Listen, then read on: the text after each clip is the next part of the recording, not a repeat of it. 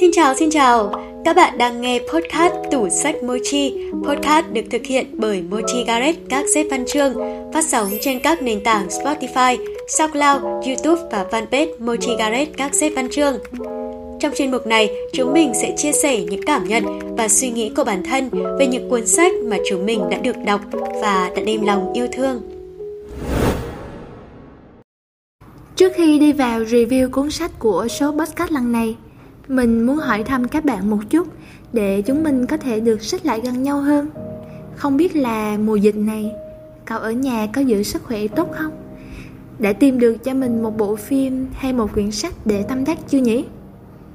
Um, dù câu trả lời là rồi hay là chưa thì hôm nay mình cũng sẽ kể cho các bạn nghe về một quyển sách mà mình đã đọc được trong cái khoảnh khắc mà mình chơi vơi và mong lung nhất khi tự hỏi mình sinh ra để làm gì. Quyển sách này khiến mình khá tâm đắc không chỉ bởi câu chuyện chân thật mà còn là những bài học quý giá mà mình nhận được qua câu chuyện này. Các bạn có tò mò không nhỉ? Đã sẵn sàng lắng nghe câu chuyện này chưa nào?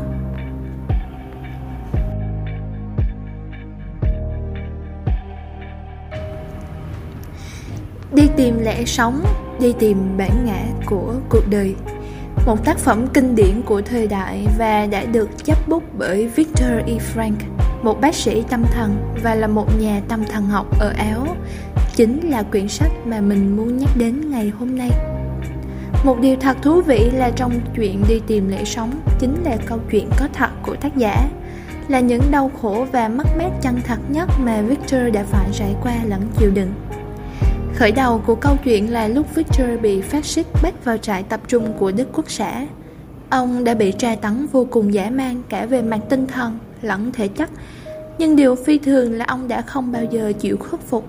Không những thế, khoảng thời gian khắc nghiệt đó đã khiến ông khám phá ra tầm quan trọng của việc tìm kiếm ý nghĩa trong tất cả các dạng sự sống, thậm chí cả những dạng tàn bạo nhất. Và do đó là một lý do để tiếp tục sống. Đối với ông, đầu hàng chính là đang tự đánh mất bản thân mình. Và dù là một tia sáng nhỏ nhoi và yếu ớt đi chăng nữa, thì cũng không cho phép bản thân mình được gục ngã. Ý chí của ông mạnh mẽ đến nỗi có thể vượt ra khỏi những sông sắt ngoài kia, và ông luôn hy vọng một ngày nào đó mình có thể trốn thoát khỏi cái nơi địa ngục này.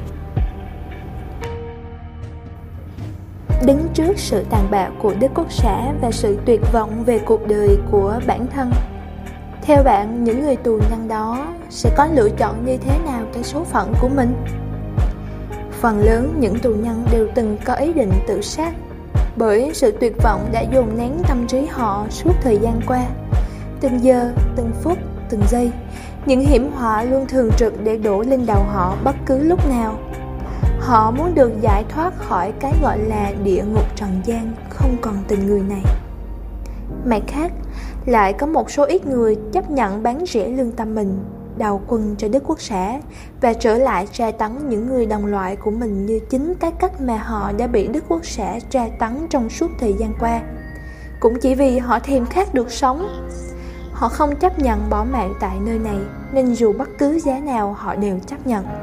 Riêng bác sĩ Victor chưa một lần bị khuất phục và từ bỏ sự sống của bản thân mình. Trong vòng 3 năm ở trại giam, Victor phải chứng kiến không ít những cái chết thương tâm khiến tâm trí ông bị dày vò. Đôi khi ông cũng từng nghĩ đến việc bỏ cuộc, nhưng điều gì đã níu kéo ông lại? Đó chính là tình yêu.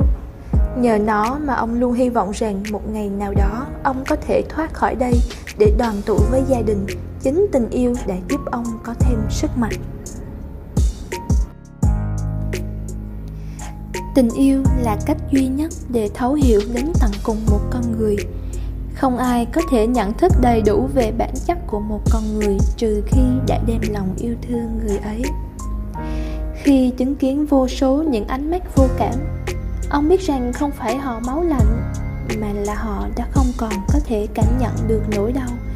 Khi những nỗi đau quá lớn, nên họ đã bị chai sàn cảm xúc mất rồi và vì không muốn bản thân cũng trở thành một cái xác không hồn như thế Victor đã sử dụng những liệu pháp tâm lý để chữa lành mình. Từ đó mới có thể cứu rỗi những tâm hồn đã chết xung quanh ông. Đối với ông, việc có thể giúp đỡ những người tù khác với tư cách là bác sĩ sẽ có ý nghĩa hơn là sống một cuộc đời tẻ nhạt và cuối cùng phí hoài nó trong vai một tên lao động khổ sai vô nghĩa hãy cạo rau hàng ngày, vào mọi lúc có thể. Dù cho phải cạo sâu bằng mảnh kính hay dù các anh có phải cho đi mẫu bánh mì cuối cùng vì nó, các anh sẽ trông trẻ hơn và việc cạo rau sẽ làm gò má các anh trông hồng hào hơn. Nếu các anh còn muốn sống, cách duy nhất là hãy chứng tỏ cho bọn lính thấy là mình còn sức làm việc, để tôi nói cho nghe nếu như một tay sai thấy các anh đi cả nhắc vì bị thương ở gót chân, thì ngày hôm sau chắc chắn anh sẽ bị đưa đến phòng hơi ngạt. Đó là điều ông nói với các tù nhân bên cạnh mình. Sau cùng, victor và một số ít người đã có thể sống sót và thoát khỏi trại giam tàn bạo ấy bằng chính niềm tin của mình. Bài học mà chúng ta nhận được qua câu chuyện này chính là người tù nào mất niềm tin vào tương lai của chính mình, thì coi như người đó đã chết. Với việc mất niềm tin ở tương lai, người ấy cũng đánh mất cả tâm hồn, bị suy sụp và rượu rã cả tinh thần. Vì vậy, muốn thành công trong bất cứ nỗ lực nào nhằm khôi phục sức mạnh bên trong một con người, thì điều đầu tiên phải cho người ấy thấy được mục tiêu của họ ở tương lai không mục tiêu, không mục đích là điều khiến họ không còn lý do để tiếp tục sống và sẽ nhanh chóng xóa đi chính sự tồn tại của mình. Tóm lại, ý nghĩa của cuộc đời tưởng khó tìm mà cũng không phải khó, tưởng dễ thực hiện mà cũng không hề dễ chút nào. Cái ý nghĩa của cuộc sống, nhiều người nghĩ là cả cuộc đời sẽ phải có một cái ý nghĩa lâu dài ý nghĩa của cuộc sống. Nó nằm ở từng thời điểm. Giống như chơi một ván cờ, thì không có nước cờ nào là nước cờ hay nhất mà phải tùy thuộc theo tình huống, tùy thuộc theo người chơi. Khi mà mình là con người ở hiện tại, mình muốn trở thành một người như thế nào, thì mình cố gắng trở thành con người như thế. Đó chính là tạo sự áp lực thúc đẩy bản thân mình phát triển nhằm hoàn thiện con người mình hướng đến cuốn sách đi tìm lẽ sống sẽ luôn là cuốn sách hữu ích giúp cho những con người lạc hướng, tìm được đúng hướng đi cho bản thân mình, nâng đỡ tâm hồn mình bằng những trải nghiệm của tác giả và cả những liệu pháp tâm lý vô cùng ý nghĩa của ông.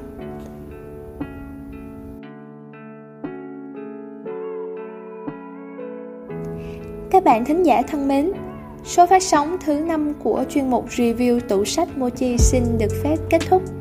Cảm ơn các bạn đã lắng nghe và đồng hành với chúng mình trong suốt thời gian vừa qua.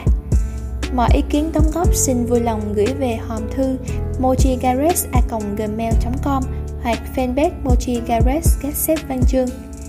Các bạn đừng quên follow gác trên các nền tảng Spotify, SoundCloud, YouTube và fanpage Mochi Gares các xếp văn chương bạn nhé. Thực hiện nội dung Cẩm Ly MC Như Ý Kỹ thuật dựng Khánh Phương.